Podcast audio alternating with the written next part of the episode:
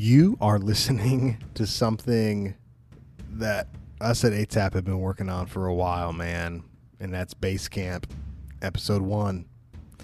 Um, this is so exciting for us. Uh, this is so- exciting for me, and I hope you're excited too. Um, this is episode one, ATAP Base Camp, Scientology. We uh, brand this brand new show around the idea of going into the dark. Um, and so from this point on, once a month, we are going to drop episodes where me and Josh and Ben and probably some other folks along the way, some of our other friends, some other experts, um, depending on which group and like where we're going and everything, what we're doing um, are going to sit down at base camp, which for us is the ATAP Training Center and Studio in Forest City, North Carolina, our small town uh, here in Western North Carolina. And we're going to debrief for you and with you about the experiences that we've had with various faith groups. So that can range from, in the case of today's episode, um, a, a recent visit that we made to the Church of Scientology in Atlanta, Georgia. Uh, next week, actually, if you're listening to this episode live, we are actually dropping the September base camp next week in the first week of September. After that, they'll be dropped the first week of each month. Um, parallel to our normal ATAP podcast. So the ATAP podcast isn't going anywhere. You're going to get to hear our amazing slate of guests on the ATAP podcast continually. Um, as long as we are able to continue booking incredible guests. And so, but next week, you're going to hear on Hinduism, which um, especially um, myself and then Josh, a member of the ATAP crew, have had extensive experience working in and around uh, Hindus and South Asians. And so it's going to range. But in months to come, you're going to hear us talk about um, various faiths and religions like Wicca, um, like the Church of Latter day Saints, like the New Age movement and the occult movement that has gone with it. And, and plenty of other experiences. And so it's going to be uh, one part teaching, one part stories. And, and I'm excited for you to hear it. But the, the whole idea of it go- being us going into the dark is that you know it's great to talk about world religions. It's great to teach about world religions. It's great to think and teach on being a christian thinker. But if you are not willing to get your hands dirty if you are not willing to go to the places where the gospel is least likely to be preached if you are not willing to go to the places where the name of jesus is not known or not well known well that's probably where we should start. And that's what we're going to try and be about here at ATAP. And so I'm excited for you to be along for the ride. I'm not going to waste any more time getting to the rest of this show. There'll be time for more discussion. There'll be time uh, for talking about other things that ATAP has going on. But for this week's episode, um, I want to hit you with as much content as possible. And so thank you, thank you, thank you for checking out Base Camp Episode 1 Scientology. Let's go. Oh my goodness. All right. So ATAP Base Camp episode number one, Sci- Scientology. Um, so, boys, before we get into the nitty gritty, before we get into some of the experiences that we've been privileged to have, which is probably in large part why some people are so interested to hear us talk about this topic because um, we're, we're not just talking about Scientology and uh, the other faiths and groups that are going to be on later episodes of uh, Base Camp, but we've actually gotten our hands dirty and gotten in there. But I've just been thoroughly amazed at the the lack of any semblance of knowledge or or or, or really um, like basic understanding of Scientology from a lot of the people that follow us on Instagram because they've just been hitting us with questions like, what do they even believe? Where do they come from? Who is it? So, um, in y'all's opinion, if we asked the average Christian, I don't know who the average Christian is, but um, what came to mind when they thought of Scientology? What do you think they would say? And let's start with that. Tom Cruise. Dang Yeah. it, you took mine. Yeah. so okay, so you we represent a, a, a somewhat narrow spectrum of age, but I'm the ripe old age of 33. You're mm. 28. 27. Dang it. I always mess that up, dude. 27 and you're 25? Allegedly. Tw- You are 25. Yeah, right? yeah, yeah. People who are listening are going to say Jeremy doesn't know these guys very well. Two of my best friends, I'm just horrible with ages. But but you and I would de- would definitely agree like you're old enough to remember some of the Tom Cruise craziness of like the late 90s and mm-hmm. early 2000s. Mm-hmm. What when you so when you say like hey, I think the average Christian or even just American mm-hmm. when they think Scientology is going to think Tom Cruise, why do you say that? He's probably the biggest face of the religion. I mean, really, him or Travolta. Yeah, him Travolta. Yeah. yeah, yeah. yeah. Yeah. And uh, I mean, honestly, like, would you would you get would you say that more people when they think Scientology, they would think Tom Cruise before they think somebody like L. Ron Hubbard?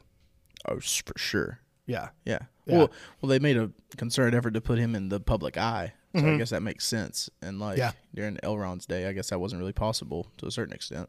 Yeah, absolutely. Well, and you know, so we're going to get to the Tom Cruise stuff because it is weirdly enough, it, it is an important aspect to Yeah. talk about when we're talking about Scientology. Um, so I think we would all agree. Like, I'm not the average Christian. Um, as far as like uh, just the way that I am with all this, I can remember. And I don't remember exactly what sparked it, but it must have been a documentary that I watched when I was in high school or something like that. That was right around when, like, what Ben you just said, like the Tom Cruise stuff was happening, where he's jumping on Oprah's couch and John Travolta's in the mix, and hmm. all you're starting to hear in the late '90s more and more about, you know, some of the abuses and mm-hmm. things like that. That was actually like so. Scientology was really one of the first like religious groups that I became fascinated with, and I can remember driving with my dad because my dad was a truck driver and we would drive in downtown Chicago making these deliveries. And across from, he used to deliver to the Dairy Queen in Lincoln Park, which is like an upscale neighborhood in Chicago. And right neck, right across the street from this Dairy Queen was, um, I think, I think the big sign out front said Hubbard Dianetics Center. And I and I knew enough about Scientology to know like, oh, that's that's Scientology. What year do you think this is? This is probably I'm probably a senior in high school, so maybe 05, 06. okay. Gotcha. Uh, And you know, I mean, my dad's. I mean, you both have met my dad, Josh. You know my dad somewhat well now that they moved into the area. He's he's a real cool dude, but he's not going to let me walk across the street. Yeah. And go into you know this the Scientology that would have been a hilarious conversation. That would have been good. Probably was not equipped to have a podcast back then, but um, and then so funny enough, so then I go to Liberty for my undergrad, and um, like still the same like fascination with religions, but specifically cults and specifically even more so Scientology, and I meet Courtney Lovelace now Courtney Jenkins, my wife because I changed her last name, but um, so. Uh, and and you guys know Courtney extremely well. Like she's not like she's not coming to the Church of Yeah. Scientology with us. Okay, she's fully supportive of my weird habit of being fascinated with world religions and everything. But I can remember talking to her about like wanting to do this, like mm-hmm. wanting to do this type of stuff. So all that to say, I've been interested in Scientology since I was in high school, and now it's I graduated in 2006. So it's been quite a while since mm-hmm. I was in high school. And so really this conversation and ATAP and then our recent visit to the Church of Scientology is like it's actually you know we're going to talk at length about our visit to the church and cuz I, 'cause I think it's super interesting but I could I was actually standing there like while you guys were like walking around and looking at some stuff and we had tour guides and everything. And I looked around and I was like I've been wanting to do this for like 15 years. Yeah. You know, and so it was it was crazy.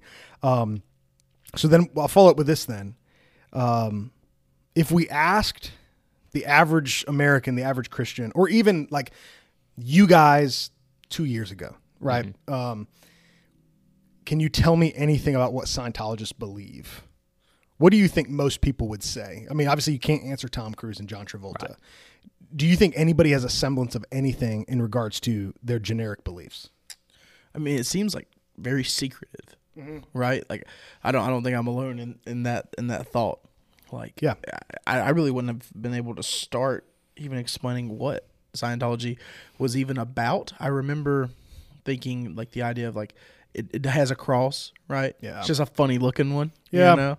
And uh, so like, I guess I would have thought like, I guess it's like some weird like hyper scientific sect of Christianity almost is like what some people might would have thought. Like be like we wouldn't consider them Christian, but maybe they would consider themselves Right. possibly. And then the idea of like an extremely like universe centered idea of that. Mm-hmm. And then if you weren't thinking they were Christian at all, you probably think of some type of almost like uh, like pseudo Buddhist inward Hmm. facing type of religion. Um, I don't know. That's that's Which just what actually, what's funny is the latter explanation, in a sense, there is some validity to that. Yeah, as I've learned more about it, like that's what the front side of it is very much like. Yes, that's a great analysis. Yeah, um, Ben, pre the last couple years, or even just like Mm-hmm. off the top of your head, like if I if I had if I had said, hey, for five hundred dollars, tell me what you think Scientologists believe Mm-hmm. before we went or before you we started having conversations like this. What do you think? And I bet you it has something to do with South Park. Your answer. And that is that's exactly where it was going. Wow, we did not discuss that before the show. I'm impressed. yes, no. yeah, no, no. I would. Uh, what what I learned from South Park would have been what I went with. So this isn't just because I'm a pastor and I'm trying to keep good face. I've just never watched South Park. Weirdly enough, because I grew up in the in the 90s. Allegedly. So without getting us an explicit badge on the Apple Podcasts, mm-hmm. what is the the Scientology episode of South Park based around? It is based around. Gosh, it's been so long since I've seen it. But it's basically it's like Tom Cruise comes in and he gets upset and he goes into a closet and then they can't get him out the closet and then somehow they end up explaining. Like they do an animated version of what the Scientologists believe, and they like keep on flashing. This is exactly what they believe underneath it, just to make sure that people realize they're not making this up. Yeah, We- So here's the funny thing about that. Here in a minute, we'll we'll actually kind of do a rundown, basically of kind of the beliefs you need to know.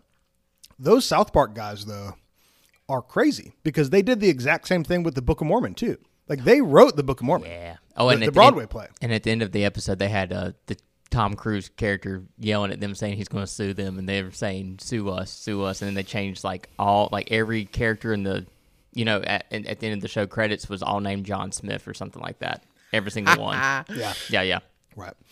So Oh man. so we have something interesting is that with, with Scientology is that it is it is a part and it has been for about mm, probably the last 15 years the part of like the American cultural zeitgeist like the American cultural conscious mm-hmm.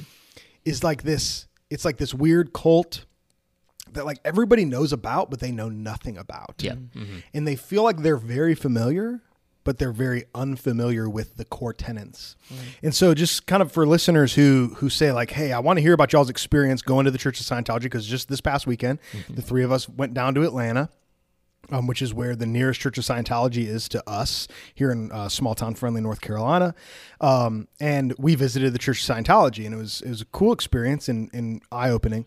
Um, but just a couple things and uh, about the basic beliefs, because like I said, I'm convinced that most people don't know much about Scientology. Scientology was started by L. Ron Hubbard, who was a prolific science fiction writer in the 1940s and 1950s he wrote like a ton of uh, science fiction stories, and specifically, like he's pretty well known for being a part of this really big movement of um, pulp writers. Uh, so it's actually called that because of the paper, like it was really cheap magazines.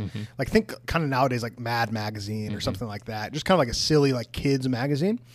But they had like Western stories and like space operas, and then just like science fiction, and it was really this golden age of science fiction. Um, that to this day, some of the authors that he was writing with are like the most famous science fiction writers of all time.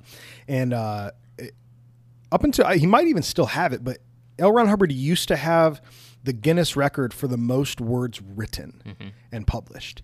I mean, he so he would he would literally sit at the typewriter and just like type away, a type away. And I think they I, I read somewhere, or heard somewhere like they used to get paid like a penny a word. A penny a word. Well, the our our tour guide actually mentioned that. Like that Yeah. was like like she made sure to point that out when Yeah. she was talking about L. Ron. Like, Well, and it's certainly obvious when you walk into the Church of Scientology, Yeah. because eh, for those of you who've never been, like it's really a huge room that, Yeah. for the most part, is is lined with L. Ron Hubbard's books on every topic imaginable. it felt like an alien spaceship, but it was like a museum, but a oh, library. Oh, yeah, Like, yeah, yeah. it That's a good just- dude. That's a good. Yeah, yeah. That's good. and, and like probably when you're listening to that, you're like, "What the heck does that mean?" But Yeah. like, I have no other way Yeah. of it's explaining. It's bright and it's white. And it's it's, very just, wa- yeah. yeah. And, Marble and they and, use a lot of like like space type imagery, science fiction type imagery in yeah. their on the covers of their books. Like you can look like I could close my eyes, like you know, like open my eyes, and you know, in a lineup of ten to twenty books, I could tell you within a second which one is a Scientology book because You know of the way it looks. You know what it reminded me of was kind of like uh, you remember when you were in like elementary school and they had like all the books lined up and it was like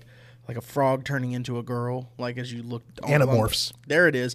That's what the book covers reminded me of. is it was like an animorph meets religion, Mm-hmm. and then they had like the interactive machines that would like basically like they were. I, I don't even know. It was Yeah. Mm-hmm. like a video library basically of like the, the different beliefs. Yeah. all extremely vague.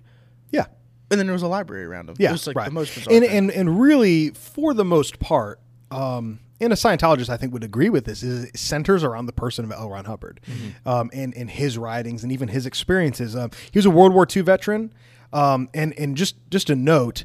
Like if you go to a Scientology website or watch one of their biographies on him or read one of their biographies on him, like much of what they say about L. Ron Hubbard and what he said about himself is is to to the nth degree disputed or just flat out disproven. Like he would he made claims that like he had done all these amazing things in World War II and like his war records show that that is not true.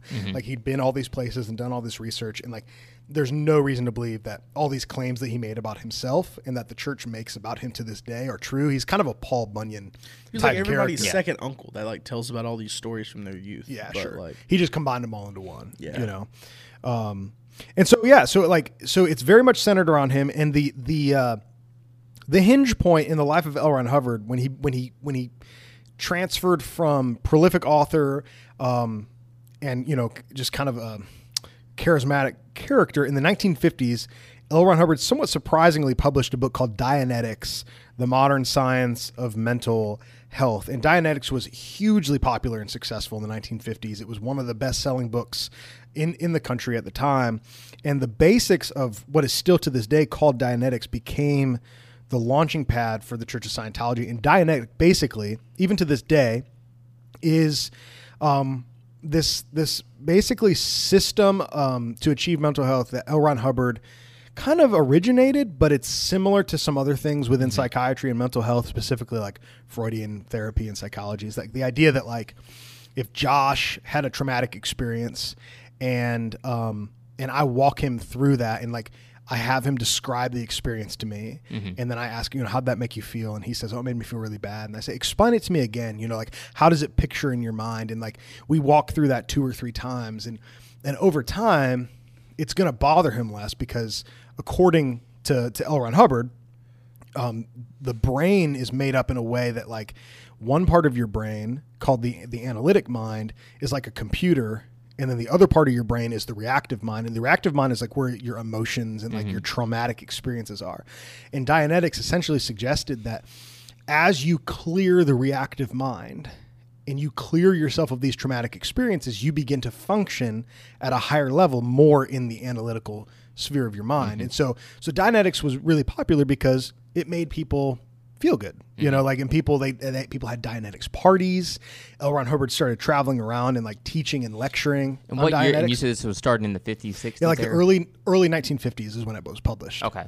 But like really all throughout the 1950s, it maintained popularity. Mm-hmm. There towards I think um, towards the end of the 1950s, the popularity somewhat waned, and Mm-hmm. that's actually around the time where it was sort of repackaged into Scientology. So let me ask you this: Did did he have any type of like scientific backing or any like psychological training to like understand like is the brain actually broken up that way? Like, w- where's all that coming from? So what L. Ron Hubbard would say, He's a huckster. yeah. So what L. Ron Hubbard would say is that he had like been shipwrecked um, during World War II, and like he had spent I can't remember how long. Let's just say weeks. I might be wrong, but he had spent an extended amount of time like like lost at sea and like his back was broken and all these things. And he you know he claimed all these injuries and traumatic experiences later in life, and he said that through developing Dianetics, of which he had no scientific background, or uh, especially not a psychiatric background. And, and you guys know, and listeners should know that one of the core tenets of Scientology to this day, stemming all the way back to L. Ron Hubbard, is that psychiatry is essentially evil. Um, and so, no, he had no scientific background, but he said that developing Dianetics and essentially experimenting on himself healed him of all of these traumatic experiences, including like very physical oh, injuries. Really? Yeah. And so, so yeah, so like, Of which there's no proof that he had. of which there's no proof, injuries. right? And, and, and in fact, to to a large degree, a lot of it has been disproven, right? So like his war records, I think said, you know, that the extent of his injuries were like conjunctivitis, which is I mm-hmm. think pink eye, you, you know, and like he he he had just like I mean normal things, and like he didn't have a spectacular war record, like he had a, a very mediocre uh, military record, and um, you know, not he didn't he wasn't like a uh, he was wasn't run off or discharged or anything like that. But he just he came out of the military saying all these things. And then he actually after the military uh, began to get involved in the occult um, so there's actually i mean uh, we can look back and, and see that he had spent some time um, as as maybe not a part of a black magic cult, but running tangent to one, we'll say. Specifically, some guys like uh, Jack Parsons out in California who um, were part of a black magic cult that sort of followed the tenets of a guy in England named Aleister Crowley, who even to this day, like eventually we'll do an episode on like Wicca and mm-hmm. in the occult. Like Aleister Crowley to this day is well known in those circles, and so so L. Ron Hubbard was like two relationships away from some serious black magic people and, Yeah. and things like that.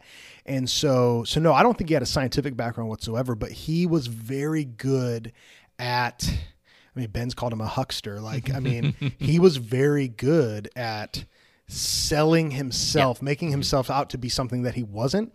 And then also, and you know, we've seen this a lot in the world of religion, in politics and things like that, is like charismatic individuals, you know, can seem really adept and can seem really smart mm-hmm. talking about something that they have no idea what they're talking about. And mind you, Dianetics does work to some degree. Yeah, yeah. You, you know what I mean? And and so um, so yeah. So I mean, um, Dianetics was hugely popular, it, but it was rejected by mainstream psychiatry as like a pseudo psychiatric therapy, and um, the the diminished popularity of Dianetics in the 1950s as it went on, like and and then the attacks from like the AMA and things like that led Hubbard to start Scientology. And famously quoted, the Church of Scientology rejects that he ever said this, but his first wife uh, quoted him as saying essentially something along the lines of if you, if you really want to make money, you got to start a religion. Um, and uh, which you know, there's a line in the He office. weren't wrong, apparently. you know, you have more you have more fun as a follower, you make more money as a leader. To quote the the, the great Creed Bratton. Creed you know. and so So Scientology ju- essentially was birthed in the '60s. yeah, I, I yeah, I think so. The, the the emergency of Scientology would probably have been, um, yeah, when he began to formulate and extend the the teachings of Dianetics into more of a religious doctrine, um, and so you know, you guys saw it when we were at the church, but like repackaged Dianetics as Scientology and the basics of the belief system of Scientology um, really stem down to continuing that teaching on the reactive and the analytical mind. Um, so once again, like the analytical mind, L. Ron Hubbard says is like a perfect computer. So like your your your brain is like divided into two, and part of your brain is a perfect computer, remembers everything clearly. But then the other part is this reactive mind, and the reactive mind is plagued by these traumatic experiences, you know. And so um, when Scientology came about, came um, something called the E meter. And actually, when we were there, um, they had an E meter sitting out, you know. And I guess we could have asked. I think there was a sign that said, "If you want a demonstration, you could you could do it." But I think we we were just wanting to get out of there. But uh, um, Yeah, we'd spent enough time in the in the in, Yeah. in the alien spaceship library. but so um, so the idea was that the the reactive mind needed to be cleared, similar to Dianetics, but instead of you know like laying on a couch and like having a somebody who's trained in Dianetics um, counsel you, it became this process called auditing. And auditing would be, you know, Josh and I are actually sitting across from each other right now. If I was Josh's auditor, I would be looking at an e meter, which is essentially a machine that discharges like a very low current electrical current through these two canisters that Josh holds. We're not doing this, by the way. If you're listening, we don't have video yet. We'll have that up and running in time to come. Do I need to put these down? Yeah. I'm just kidding. But Josh will be holding these two metal canisters, and it's essentially sending like a, a electrical current that Josh is not aware of. Like he's not feeling it through his body. And as I talk to him, like I see the needle on the e meter like flicker. And that has a lot to do with like, is Josh like perspiring? Like, is he gripping the canisters harder? Like, did his heart skip a beat? Things like that. And the auditor will ask these questions similar to Dianetics. Um, you know, hey, I saw movement on the e meter. Like, let's, what did you just think of? And Josh says, I remember this one time my mom yelled at me. Mo- Josh's mom would have never yelled at him because Josh is the golden child. But Okay. but um, you know, and so they, they similar to Dianetics, they would walk through there, but they would be seeking out the this thing called an engram. Mm-hmm. They, they would they clear engrams, which is like those traumatic experiences. And so so auditing in the e meter in a set in a, in like striving for this thing called the state of clear. Mm. Clearing yourself of engrams, clearing yourself of like these these things in the reactive mind that are keeping you from um, from like this this type of this type of freedom. And, and they're looking for freedom from the engrams in the reactive mind and further progress towards clear and the truer understanding of their reality as a thetan which begins to get into some of the south park stuff because Yeah, like yeah. that's what they were hitting on probably. Um, right there too like josh mentioned the cross. Scientology one of their main symbols weirdly enough is a cross. And the With like cross four extra points to it, right? Yeah, it's an eight point cross, Mm-hmm. and the eight points stand for the eight dynamics of Scientology, um, which I don't know off the top of my head, but I I, di- I didn't write them down. I, I actually have it, but like it's it's pretty hilarious because like so yeah, the, like like Jeremy's saying, the main uh like symbol, if you will, was that eight pointed cross, but they didn't use the eight pointed cross in their explanation for the eight dynamics. They Yeah. used like if you could imagine like a ripple on a on the surface of water it was like eight independent ripples right?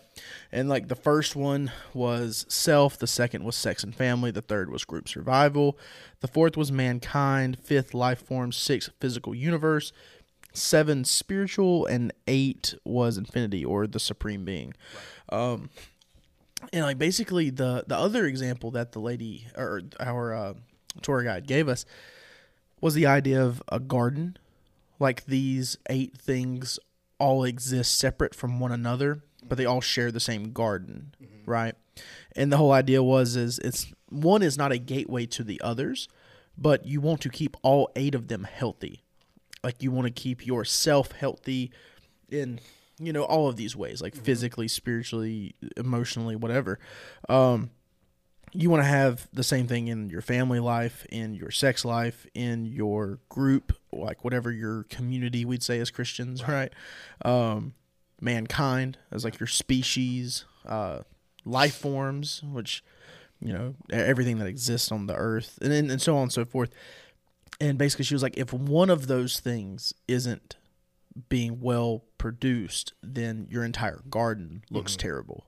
And that was like the way she was explaining it. It was really interesting. yeah, and so they're looking they, they, right there with the eight dynamics, which Josh just listed out, which as you can tell um, is really just like what might be called a taxonomy, which is like a, a division of existence, right? So Right. like in those eight dynamics, it's it's including every possible aspect of all of creation.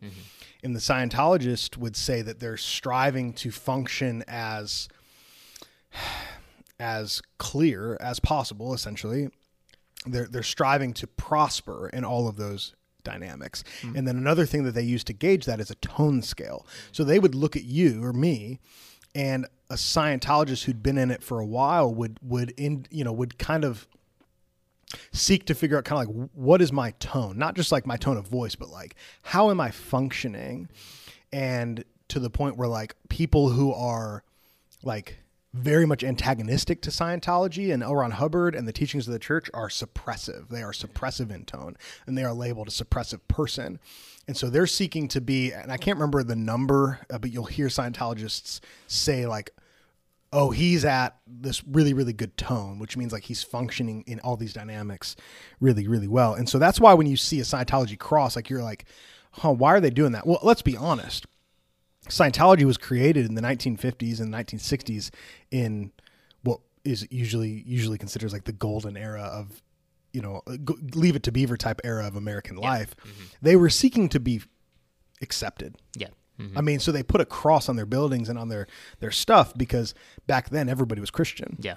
you know, so L. Ron Hubbard, no, he's not an idiot. Like they know, hey, if we put a cross on stuff, people might be quicker to accept us. It's also worth noting too, like I get questions all the time on Instagram asking if they're the same thing as Christian scientists, um, which is Oh, that's interesting. yeah, Okay. right. Um, so Christian Science or Christian scientists, or sometimes called Church of Christ scientist, was started by a woman named Mary Baker Eddy, and um, it has nothing to do with Scientology. Um, but uh, but a lot of people can confuse Right. confuse that. Also worth noting, all three of us go to a church called Element Church. So. Um, so we, you know, if, if you don't know who we are, right? Like we all go to a church and um, in various uh, forms are in leadership at this church called Element Church. It's in a small town in Western North Carolina, and um, the church was started in 2008. And like with a name like Element in a small town, you know, we were like, I wasn't around back. None of us were around back then, but um, uh, I, I hear stories all the time. But because the name was Element and not you know Element Baptist Church, but it was just Element. Well, it didn't help that we had a like a like a molecule on our Yeah. logo, and it said "Come experience the chemistry." Yeah, they were ambitious. I'm Yeah. like, what are we doing here? so like li- like people literally thought like I, I hear stories like our Mm-hmm. pa- you know like the guy I work with and he's, he's essentially the one of the lead pastors. It's kind of confusing, but uh, he, he he was the founding pastor, and he tells me that people used to come up to him all the time, and be like, "Hey, are y'all Scientologists? Are y'all Christian scientists?" And like in the the the, the overall consciousness of of American religion. A lot of people confuse those. A lot of people confuse Christian Mm-hmm. I never thought about and that. Hmm. Scientologists. Yeah, um, and so, so yeah, just a couple other things. Um, I mentioned the word Thetan. That's where things get really kind of wild, right? So, once someone obtains the the the level in Scientology of clear, which means they've cleared themselves of these harmful engrams, these traumatic experiences in the reactive mind, get them engrams out of there. yep, you get to some upper levels of Scientology. And now, mind you, it's worth noting And these are like the OTs, right? Yep, OTs, operating thetans. But it's important for the listener to understand you pay for everything in Scientology. And so that's where we get into some of the stuff we'll probably talk about at the end of the episode where like um everything you do in Scientology, you pay for. So like the fir- if you went to a Church of Scientology today and signed up for a class, you're paying for that class. It might be dirt cheap, but as you go higher and higher in Scientology, you're paying mm-hmm. thousands of dollars. And if somebody makes it to the highest levels of, of, of Scientology, never mind the donations that they're being asked for for other things, mm-hmm. but just your class fees are going to be likely. Nobody really knows exactly how much they all cost, but hundreds of thousands of dollars That's going to take for you to achieve this. to achieve the highest levels of in Scientology.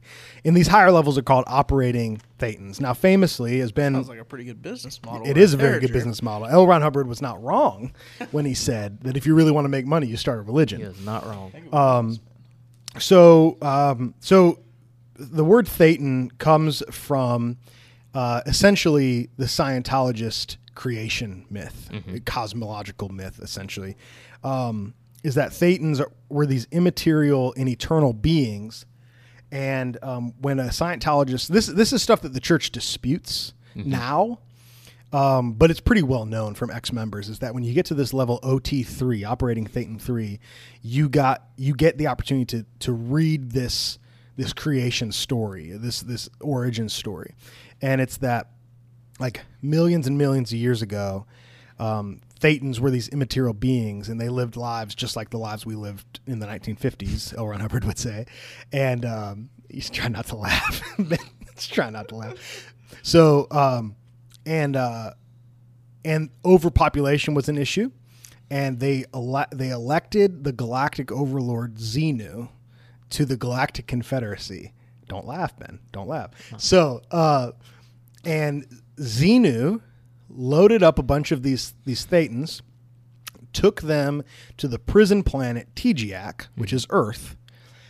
Dropped. And they're frozen, right? There's something. I I, I can't remember. It's not. They're not frozen, but they're like in some sort of state of suspension. Teegeeack is a pretty cool name. yeah, right. Yeah. And so um, they're dropped in volcanoes, Yes. hmm Okay. and like not hydrogen bombs are dropped Yeah, in like the they volcanoes. nuked the volcanoes. Yeah. yeah.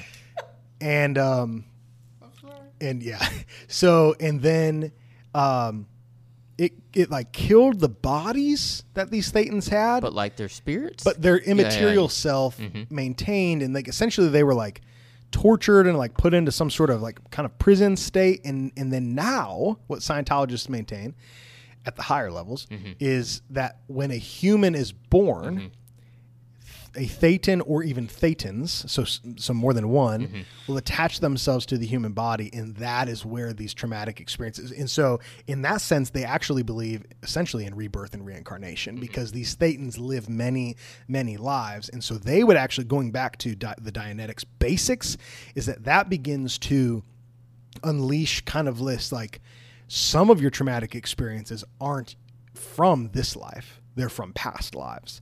And so the auditing process actually becomes much more intense and i think usually most ots audit themselves on their own.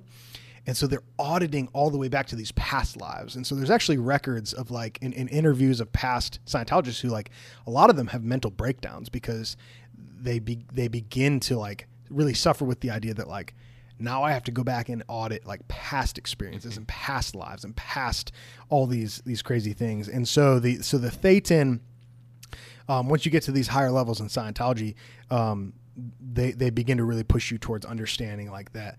Um, you need to clear uh, these thetans from these traumatic experiences. Um, and and, and and that's really where you begin to get to the highest levels of Scientology, where like, I mean, it, it, it- they they they have all sorts of and I'm, I'm going to use the word propaganda. I don't use that lightly, but like you can go on their website, you can go on this their like their Scientology network on Roku and like DirecTV and stuff like that, and they talk about this openly, like that at the higher levels, like you you begin to experience life differently and, and you begin to become much more able and like they stop short of saying that they gain superpowers but like there's talk within scientology that these people are able to read minds and Yeah. things like that and so um so that's kind of like so if, if somebody were to ask like what does scientologists believe that's kind of what i would make sure um But they dispute say. the creation story, correct? so they usually, yeah, everything I've seen is that like whenever that gets brought up, they kind of try and laugh it off. Like, no, that's just ex members making stuff up, or like Mm-hmm. South Park, you know, blaspheming us and, and, and you know and all that stuff. So they we so at they dispute it, yeah, but they but it's also like pretty well documented that that's happened. Because when we were at the church, the book of the, uh, the book on Dianetics, it had Volcanoes, volcanoes, yeah. in the background. So that's why I was that's why it was throwing me off that they like dispute that because I feel like that's kind of like a little like I don't know. There's nothing about there's nothing about that that creation myth No, in, in Ben, that's the explosion of freedom. That is Something the like explosion that, of yeah. freedom. Yeah, I yeah, mean, yeah, yeah. And it's probably something baggage. they're- they would probably say, or LRH would say something like the explosive nature of a clear mind. Okay. You know, that's just Yeah. a guess. Don't Yeah. hold me to that. Um, wink, So it's wink not like as so he it's, looks so at the it- publisher. Well, that's what I'm saying. So it's not like so it's not a wink to their creation story. I don't think so. Okay. And I'm going to go ahead and say this. I think in a lot of ways, L. Ron Hubbard was making this up as he went. Yeah. You know what I mean? Now, I will say, y- y- and we can get into, you know, kind of our experience going in. All three of us are firm believers in the idea of like there is an unseen realm, there is a demonic oppression that's involved in the worship of false gods and participation in false false faith and and and so you know anybody who's listening who's listened to my episode with uh, Dr. Travis Kerns who's an expert in uh, the Latter Day Saints like he would say Joseph Smith was essentially being oppressed and influenced by the demonic in, in in that like Joseph Smith wasn't just some crazy guy in the woods or he wasn't a liar like he was like a lot of these religious leaders Muhammad Joseph Smith I'm guessing Dr. Kerns would even say LRH like we, we have to stop short of just thinking they're crazy or they're liars like some of them maybe think that they actually saw or experienced some of these things and, and we'll never know right with L. Ron Hubbard but like um, there's actually been people who point back to some of the stuff he wrote in those science fiction stories Right. in the 1940s, and like some of that stuff, the reactive mind, engrams, thetans, was in his science fiction stories. And so it's like, well, what do you do with that? Which I'm sure he'd have just twisted to be like, I already had a predisposition to this, Mm-hmm. this, you know, Oh yeah. So like obviously uh interesting thing about Scientology and like the same is true about like Latter-day Saints and Jehovah's Witnesses is because it's so new. Um I mean like you can get pretty much anything. I mean from the 1940s and 50s, you know. And so yeah, I mean you can still read his old science fiction stuff and a lot of a lot of even like his science fiction stuff is like highly regarded within the Church of Scientology. So like, do you guys remember? You might remember. I mean, do you remember the movie Battlefield Earth with John Travolta? So like, Battlefield Earth. If you go on like Rotten Tomatoes, Battlefield Earth is like one of the worst movies ever made. Oh, Uh, really? Yeah, Like, like, really according to like critics and stuff like Yeah, that. yeah. And it's John Travolta's in it, and it's like this crazy science fiction epic, and it's written by L. Ron Hubbard. And Wait, when did it come out? Mm. Like nineties? yeah, in the '90s, I was probably elementary school and middle school or something like that. Okay. but like I'll look it up.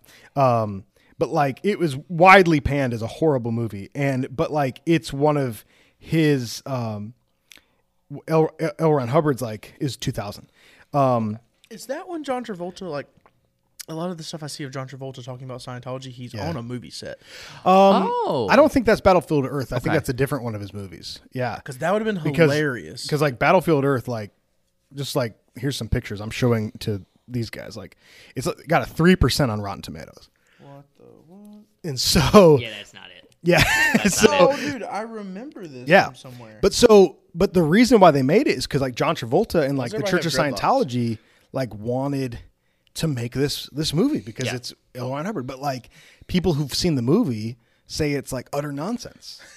you, you know what I mean? It's just like it's not good. Yeah. You know. But so so yeah. So I mean, L. Ron Hubbard. I mean, it's, it's a it's a case study in a very strange, embellished life. The dude was interesting for sure. Yeah. But there towards the end of his life, I mean, just it, it, he became, you know, bigger in legend than he ever really was in life. Because he died in the eighties, right? Um, yeah, I think late '80s, Okay. late '80s, and so this is like a weird Forrest Gump. yeah, yeah, sure, yeah. I mean, it's it's yeah, it's like if Forrest Gump started, Started a a religion. Yeah, yeah, yeah, yeah. you know. Um, but yeah, so so that takes us now to like, so you know that, and and the and the great thing about base camp is that it's we're not just gonna talk about these faiths and talk about these groups. Is like we've actually now you know gone off and had some experiences, and so you know as I mentioned before, like we um, this past weekend we were at the Church of Scientology in Atlanta. Um, and uh, basically, I, I mean, I came to you guys on, a couple months ago. It was just like, hey, you guys want to go to Atlanta and go to church? I think I actually enticed you at first with a Braves game, and then it was like we'll get an Airbnb, and then Saturday rally in the morning, Church of Scientology. But we're weirdos. It just Yeah. like kept getting more excited. Yeah, like yeah, as you went along. Um, and so yeah, so we went to Church of Scientology Saturday morning of our visit to Atlanta. Um, we're driving there through, of course, busy Atlanta traffic, even on a Saturday morning. What's going through y'all's minds? What's your first impressions when we pull up? Huge. To, it is huge. Big old building. It was really pretty. Like Oh, it was so the pretty. architecture was was tremendous. oh my gosh, there's no telling how much that thing would cost. Sure, that- boy. In Atlanta though? oh In yeah. Atlanta? Oh my gosh, that's an Well, Ben- expensive piece of real estate. Yeah, people don't know. Ben sell. Ben owns a, a, a flooring company. What, what kind of flooring were we talking in there? Gosh, dude, they had some like marble high- or Yeah, it was like a high dollar, like very nice ceramic slash mar. It looked marble esque. Yeah, I mean, it's, yeah. it was very nice. Yeah. Not cheap. Ben's in the back knocking on the I floor. I'm like, what they got in here? It's Well, not everywhere cheap. we go, like every, literally everywhere we go, Ben's like, well, the rest of us are like doing whatever, and I look over and Ben's like, "What kind of LVP is this?" You know? That's like one of my favorite memories. We are like at a uh, bachelor party, and there's the stairs are made out of like this like real thick oak, and everybody's like, "Oh my god, this place is nice! Look at the jacuzzi." And Ben's like, "Look at this stairwell." Yeah. Cole's carpet in Sandy Mush, North Carolina. But um, but yeah, so yeah, huge. They, I mean, it's obviously spared no expense, and, and um, you know, And it's so bright. All the, the Yeah. painting with like the Yeah. wall color and then the flooring and then like the bright lights and everything. It was Super all so ni- futuristic looking too. yeah. Yeah. And all the I people mean, how- super how- clean cut. very clean cut, very Yeah. clean. What what is when you say futuristic? I mean, I, when you walk in, they have all these like public displays um, with like videos and things like that. But like when you say futuristic, what do you mean? Well, it was it was this like weird. I mean, you guys may- may disagree, but it was this weird combo of like you walk up and it's a very like old. I, I'm not a great guy with the South. architect. There you go. Yeah. And uh, and when you walked in, like I expected a lot of wood. I expected a lot of uh, a lot of like oak, like that kind of stuff. But you walk in and it's like like marble floor, like super, like all cut stone everywhere. Like the the reception desk was cut stone. Um, there was a bar on the left hand side where you could, you know, An espresso bar. espresso Yeah. bar, and uh, and it was like a like super nice, like very new age looking, um, like stone. But Mm-hmm. then you walked into the main. Uh, how would you describe that? It's not, not like a Atrium. atrium. Or are you talking about the public information area? No, no, no, no. Past that, where like that the actual tour took place. Um, yeah, like where the classrooms and stuff. Oh, were. okay, yeah, yeah, yeah, yeah. You walk into that area, and it's like Did you, get, did you walk back there? Or something? No, you wasn't supposed to. You're not allowed to. Did you walk back there? no, I'm just saying, like it just, but in the general area where Oh, the okay, tour okay. took place. Yeah. Um, there was a lot of scenes and like some of the nicest like walkthroughs. Like you were at like a very nice museum, but it Mm-hmm. was very futuristic looking in the way that you would go through the different videos and like each station. Like how many stations you got there? It was like eight. Yeah. Something. That's So, yeah, yeah. so around like eight stations, but they were, which actually it makes a lot of sense that it would be eight or nine, considering you know the diametics. But, um, and like each station was towards something different. Like one was like the humanitarian efforts, the other one was uh, how do you improve yourself. What was that one that they're big on uh, about uh, basically like a rehab type? the purification rundown. what was the what was the word So- they called it? It started with an N, didn't it? Yeah, like the Um, you, you talking about the, like the the getting all the toxins out of your body? No, but it was like some program that they set for people that. Oh, struggle with drug Narconon. Narconon. Yeah, that's that it, was that's it. Yeah, so like they have all these human Criminon, Narconon, and and um, applied scholastics. But you said that Narconon's very successful, isn't it? So like yeah, they they they're very proud of that. I mean, Yeah. so so for those who are listening who are confused about what we're saying is like what Josh is illustrating is like i i whole sections of this public information area really have much more to do with like what they do than what they believe or anything like that. And some of the things that they're most famous for is this program called Nar- Narconon, which is um, which goes right along with the idea that like, they are very much against prescription medication Yeah. and any sort of like any sort of medication really i mean um which I which in all the information they had there never gave a good reason why. Like never told us why that so was. yeah I, i'm gonna venture not really a guess but just kind of like an amalgamation of like what i know about l ron hubbard and scientology it's like anything that distorts the analytical mind anything ah. that distorts or could or could you know to use layman's terms like fudge up the mm-hmm. reactive mind you know what i mean because the, the whole point is clear Slow down that machine. Yeah. Exactly. So the whole point is clear. You can't be clear if you're taking Xanax. Yeah, yeah. You know what I mean? You can't be clear if you're using heroin. You, Mm-hmm. you know what I mean? And like, and, and that's the other thing too is like, you know, we walked in and there was a very nice guy who started to show us around and and everywhere we went, and he I think we started off with uh, Narconon or something like that. might have. And he was kind of just looking at us like, and he, and he knew we were Christian. I mean, I told him like, hey, I teach at a Christian university. Like, we're here to look at this stuff, and um, you know, and he was very quick to have us also affirm that drugs are bad. Mm-hmm. He's like, yeah, you guys probably agree, right? You know, it's like, well, yeah, sure. He was You know? seeking that common ground. yeah, yeah, like heroin's bad, like of course, Right, you know.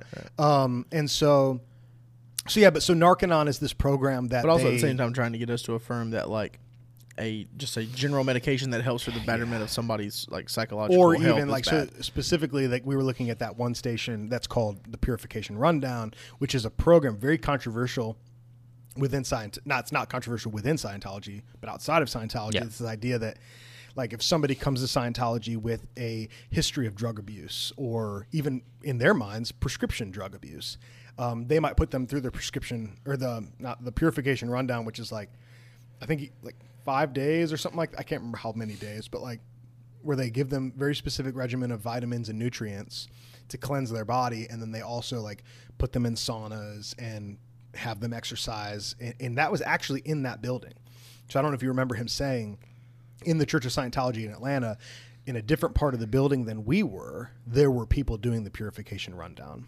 um, Yeah, so like they- down the like yeah.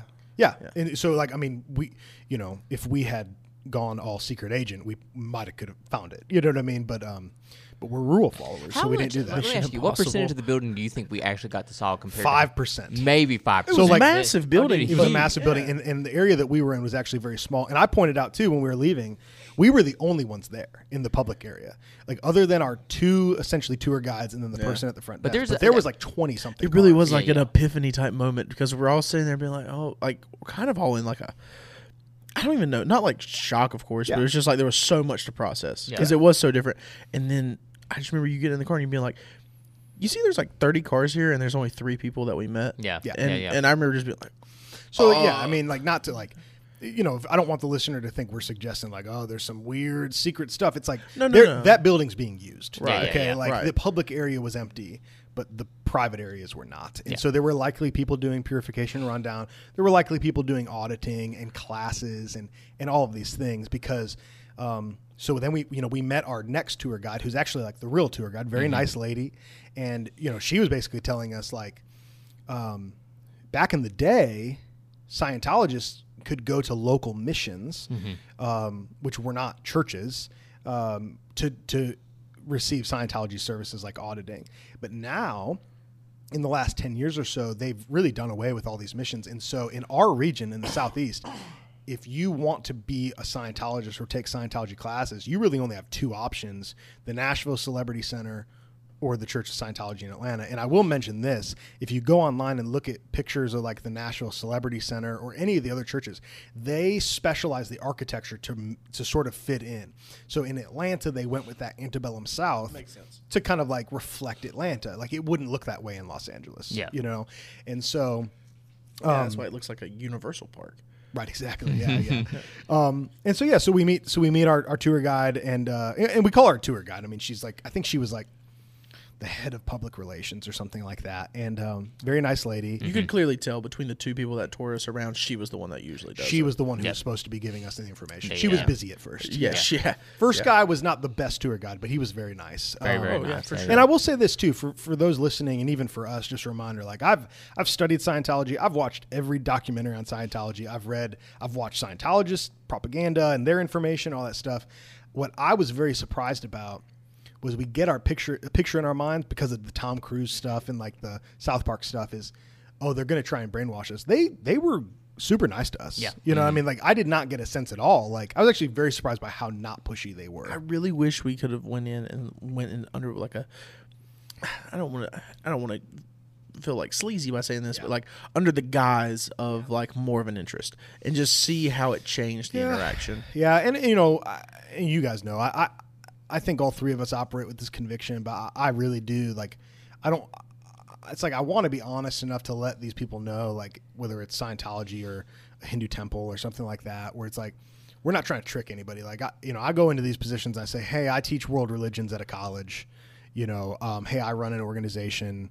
You know, something like that it would certainly be more fascinating if we had gone in and pretended to be interested in joining, you know, and um, little Mission Impossible. yeah, exactly, know? no pun intended, but uh, Oh, it was. but yeah, so, um, but yeah, so uh, I guess what was most interesting though about you know interacting with this lady is, um, I, I asked specifically like, hey, you know, this this place really more so instead of a church seems more like a museum dedicated to L. Ron Hubbard, and I, I kind of said like, what what place does L. Ron Hubbard hold in your life? That's a great question. and she uh, she said she kind of like thought about it and, and she was like he's a really good friend that Yeah. i owe my life to Yeah. and i thought that was kind of a stark moment of just like huh like and she was very quick to say hey he's not a prophet he's not divine he's not like jesus or something like that but he's a good friend that i owe my life to and then proceeded to tell us her story which i won't go into too many details um, but like she went like 30 years ago she'd been in scientology for 30 years had been a staff member at this particular church for 30 years so pretty much her entire time in scientology um, but she had had serious struggles with mental health commonly breaking down emotionally like in her college courses and she had a friend who had some experience with Dianetics, and she said, "What did she say? Like within a week of like kind of going through Dianetics, like she started to see breakthrough and feel Started better. to feel better. Yeah. And so she just jumped into Scientology head first and like has hasn't looked back. She's been at it for 30 years. And then after she told us that story, like she finished and said, and I owe all that to Ron. And I, and I kind of was like, huh, like, I think that says everything. Mm-hmm. You know what I mean? And, and, and, you know, so the listener, they might, they might go, Hey, you three, you know, I hear you guys on Instagram like talking about sharing the gospel and things like that. Like we we didn't like out front like I mean she knew we were Christian and like she knew that we were Jesus followers, but like we didn't come out and just present the gospel. Josh had an opportunity uh, shortly thereafter to kind of just talk to her about like what he thought about God, but like it was very clear. Um, I mean she she believed very differently about just life in general than us. Yeah, and, yeah, yeah, and, yeah. and, and specifically the place that that L. Ron Hubbard had in her life, and Because it's very profit. I mean, compared to other religions, it's very profit light. As far as Yeah. yeah. yeah I mean, yeah. so they don't call him a prophet, but but yeah. but it, Yeah. Mm-hmm. he has a similar function within Scientology as a prophet does in Yeah, well, he brought truth. Well, Judaism. they think that he brought truth to his people. So yeah, And yeah, maybe I read too much into this, but one thing she said when she told you that, she said, "Yeah, Ron never said that he was," and it was like, it, and, and maybe it's a semantics thing, Yeah. but it seemed like like it was very much kind of like, yeah, I mean, he could have said that, and we kind of, I mean, what else are we gonna do with that information except for go Yeah. with it, you know? But Interestingly enough, like Scientologists make a big deal, like when people join Scientology, to say, "Hey, we're not going to tell you what's true. You decide what's true for you. If this stuff works, then it's true for you do it. If it don't work for you, then it's not true for you." So it's you know obviously we can call that moral relativism, but it makes that mindset, that whole like, um, yeah, Ron's not a god. He's not a prophet. He's not divine but he changed my life mm-hmm. you know and it's like so there there certainly is he's not just some guy we'll just say it that way Yeah. right Yeah. you know he, he's not just some guy Yeah, he's not he might not be a prophet or a savior but he he changed my life even Yeah. though i've never met him you know what i mean and so honestly i mean she answered the way about L. Ron Hubbard that any of us would answer about Jesus. yeah. You know what I mean? Mm-hmm. Like, yeah. I mean, if somebody said, "Hey, what place does Jesus have in your life?" I mean, short of using words like Messiah and mm-hmm. Lord and God, I would say I owe my life to Him, and Yeah. every good thing that's happened to me is because of Him. Yeah. yeah, You know, and so it's like that should that should be unsettling for us, and mm-hmm. I know for the three of us it was. You know, Well, I had an inter- like you had alluded to it. I had an interesting conversation with her because the thing that was sticking out to me was within those like eight pillars, if you will, of- of, Dynamics, dynamics, right? Um, the last one being infinity, not Creator, yeah, uh, if, or it said uh, spiritual being, Supreme Being, yeah. supreme Yeah, being yeah. yeah, and uh you know i was just kind of trying to i was like so what does that mean? And and going into that conversation her being like oh well we don't really define it. We make sure we, we don't define it. And i was like kind of just being like i was sniffing it out. I was like okay but let's get a better answer than that. For me this is what it looks like from a christian perspective a christian worldview and it was funny she said like i actually grew up in a christian home. She was like so for me i would still say that. Like that would still be who i allude to in that uh christian or in that supreme being right? Which i just thought was so interesting like knowing you know the the other parts of scientology the like their creation backstory. Um it was just such a, a a wild answer. Like it, it does create like a paradox where it's just kind of like well it can't be both. And and then like i don't know. I just Yeah. really didn't know how to feel about that after that moment. And I, I think it's important to to note, and, and this is going to happen when we talk about a lot of different faiths on this show, is like similar to a lot of like Eastern faiths, and, and honestly, like and Josh, you alluded to it, it, is like earlier, is like Scientology has some similarities with like some Eastern philosophies. Is that like we're not trying to figure everything out, right? And so like when you ask, like if you had gone into uh, Redeemer, New York City, okay, you'd gone to Tim Keller's church and said, "Hey Tim." can you make sense of God? You know, of course he's he's gonna say no, I can't, right? But ultimately, like he's gonna make a really concerted effort to like help you make sense of God. In fact, he, his most famous book is called Reason for God, right? Like Scientologists, like they look at that supreme being and and they're like, yeah, we're not gonna try and figure it out, right? Like, and part of that is because But is that genuine? Like on the on the innermost levels of Yeah. Scientology? I would say genuine in what sense do you mean? Like genuine in that like it's like a genuine like Eastern philosophy that like they, they're convicted to not try and figure it out, or are you asking if they can't? I'm asking you was knowing we know about Scientology, having that conversation with her, which I assume she was being genuine in her answer of her still considering herself a Christian on that Mm-hmm. Oh, sure, su- yeah. on that supreme being level, right? Right. But did she not have all the information? No, she certainly Is- did not. I mean, yeah, like that, that's the other. That's thing, what too. I'm trying Yeah, to say. Yeah, that's Like- that's the other thing too. Is like so we've we've already said like they have to pay for every class, they have to pay for every step. So like the reality is like there's this idea within the study of religions is like there's some religions that are like esoteric in nature, which means that like there's hidden knowledge. And Scientology is certainly falls into that category. Like the fact that you don't find everything out until a certain point means that you like that woman might not. I don't. We don't know where she was on the on the bridge, as they would right, say. right, right. But like she might not have had enough information necessarily to answer that question for all Scientologists, which as Christians is jarring for us because like day one, mm-hmm. you know, somebody walks into our church, like if they say, Hey, I don't know what you guys are doing here, like we're gonna sit there now and try our best to explain everything. The right? front page And of our websites love God, Right. reach people, make disciples. Like Exactly. pretty much everything you need. And if we can't do it on a Sunday, it's like, hey, can I meet you for breakfast Monday? Because I want, I, there's Mm-hmm. more I want to explain, right? And so for us, when we come up against somebody like a Scientologist who's just like, I don't know everything, I might not ever know, and not only not know everything, but like everything about my own faith. You know what I mean?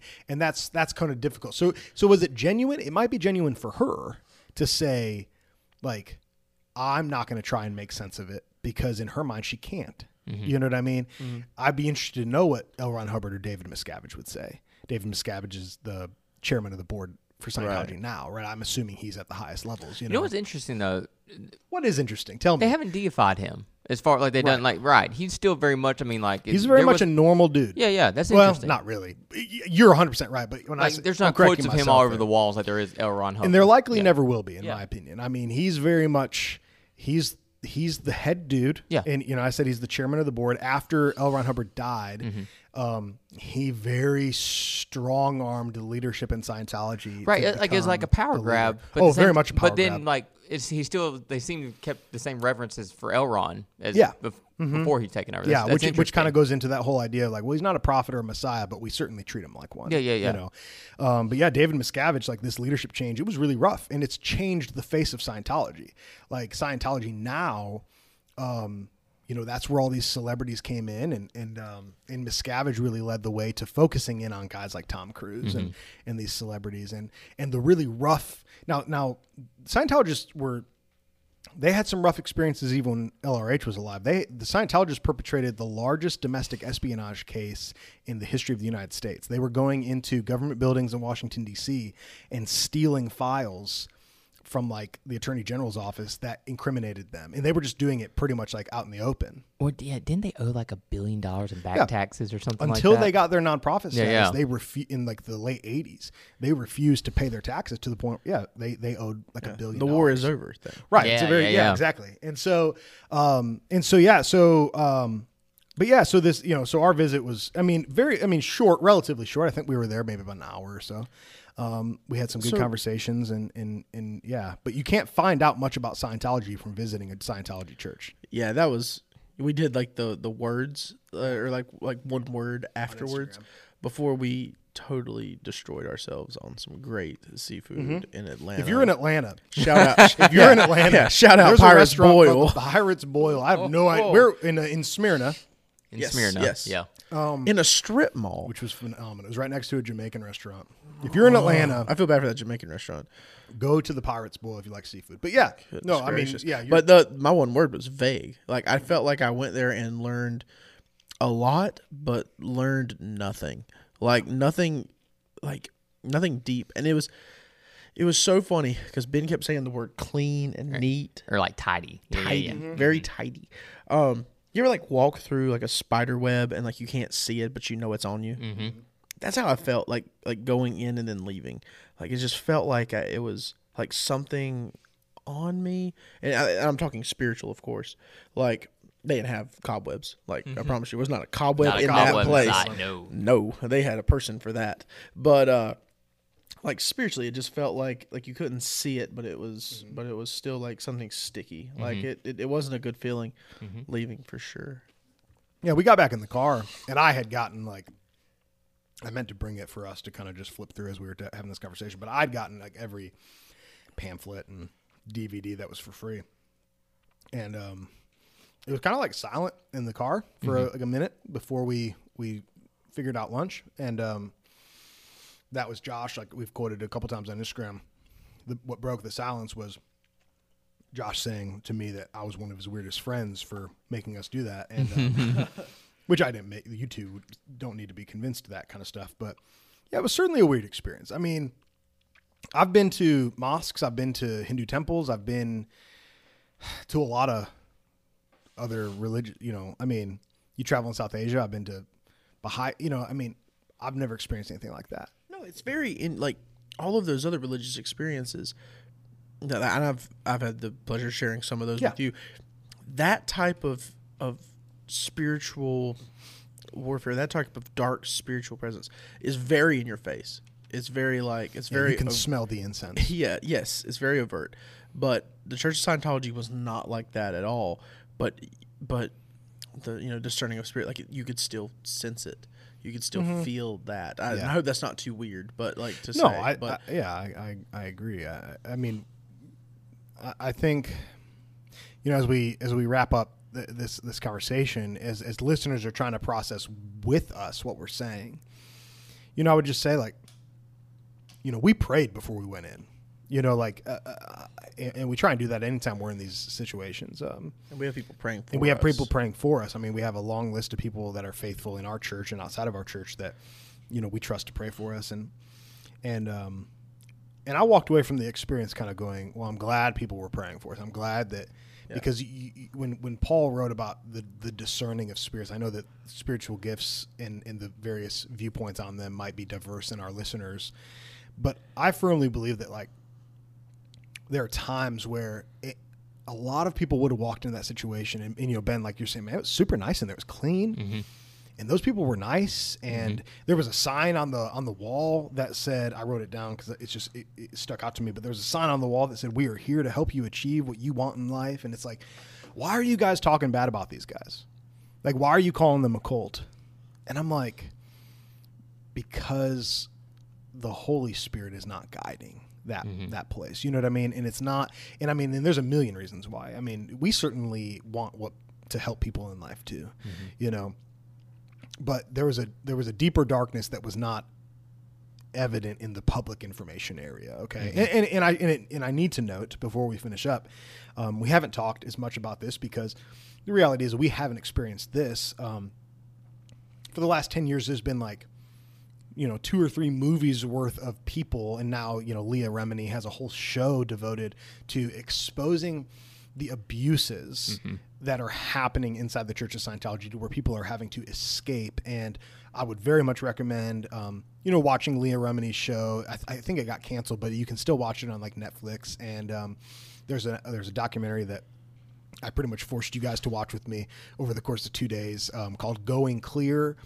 Um, there's a book by Janet Reitman um, on Scientology. I mean, and th- th- there's no, there's no uh, uh, Louis uh, Louis Theroux, uh, my yeah, yeah. Scientology movie. I mean, it's almost cliche how many documentaries and books there are exposing the abuses within the cult of Scientology, and um, and that's exactly what they are, you know. And, and, and people might say, well, what is a cult? And and, and I've been on Instagram. I, I, I routinely tell people, hey, cult gets misapplied all the time. Like, I mean, cult is not just people who disagree with you, right?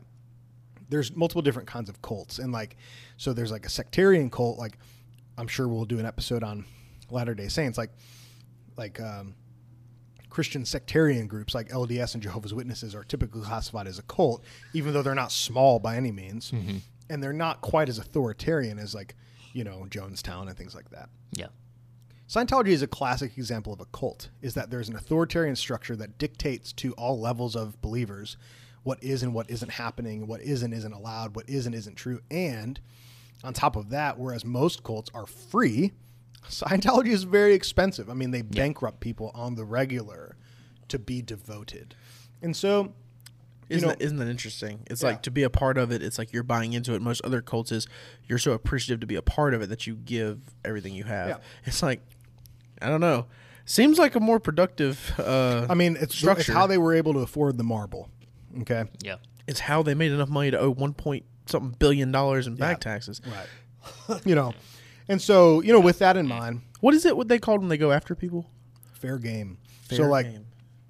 L. L. Ron Hubbard had this principle that he wrote in his early teachings in Scientology, like his manuals, basically, on how to function.